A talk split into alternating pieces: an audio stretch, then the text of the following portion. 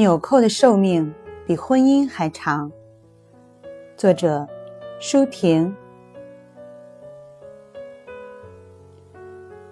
在德国的留学生，衣服旧的不能再旧，扣子依然还在，因此感慨万分，说：“德国纽扣的寿命比婚姻还长。”很少听德国人说“生活质量”这个词，他们视为理所当然的消闲。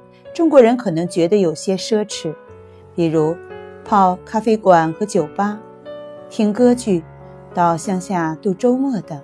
而中国人的搓麻将、大吃大喝，以及现在颇为流行的卡拉 OK，德国人则难以接受。有个韩国学生来欧洲旅游，朋友要我收留两夜。那女孩问我：“你能猜出我对德国什么东西最着迷吗？”我答：“窗帘。”女孩吃惊不小：“你怎么知道的？”很简单，因为我也是。十几年前来当时的西德，最令我赞叹不已的就是家家户户那精致雪白的窗帘，它们创造出一种安宁、温馨、典雅的家庭气氛。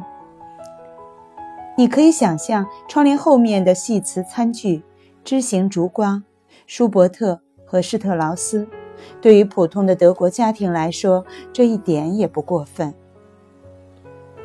尤其是当一座大楼的所有窗帘款式、花纹各种各样，半垂的高度却整齐划一，你就不明白，他们究竟根据默契还是什么共同规则来决定窗帘应该挽多高。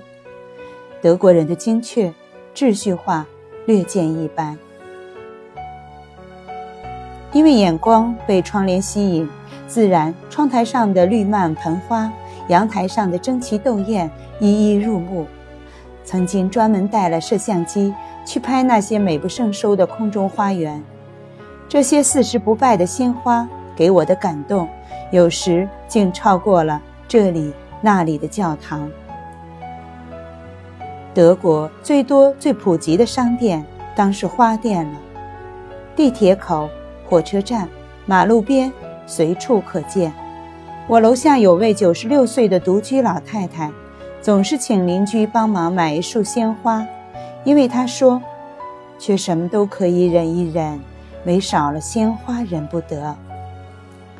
我到柏林第三天就清理阳台，种上几色菊花，我的阳台都换了好几茬，邻居的总是此开彼谢，持久不殆。原来我贪便宜买的，花期太短。反而不合算了。在德国种花很方便，花店一小盆一小盆花骨朵，密密麻麻，按比例配好的一点点黑土，足以供养出满室芬芳。还有一件更小的事，中国人和德国人都不会留心的是纽扣。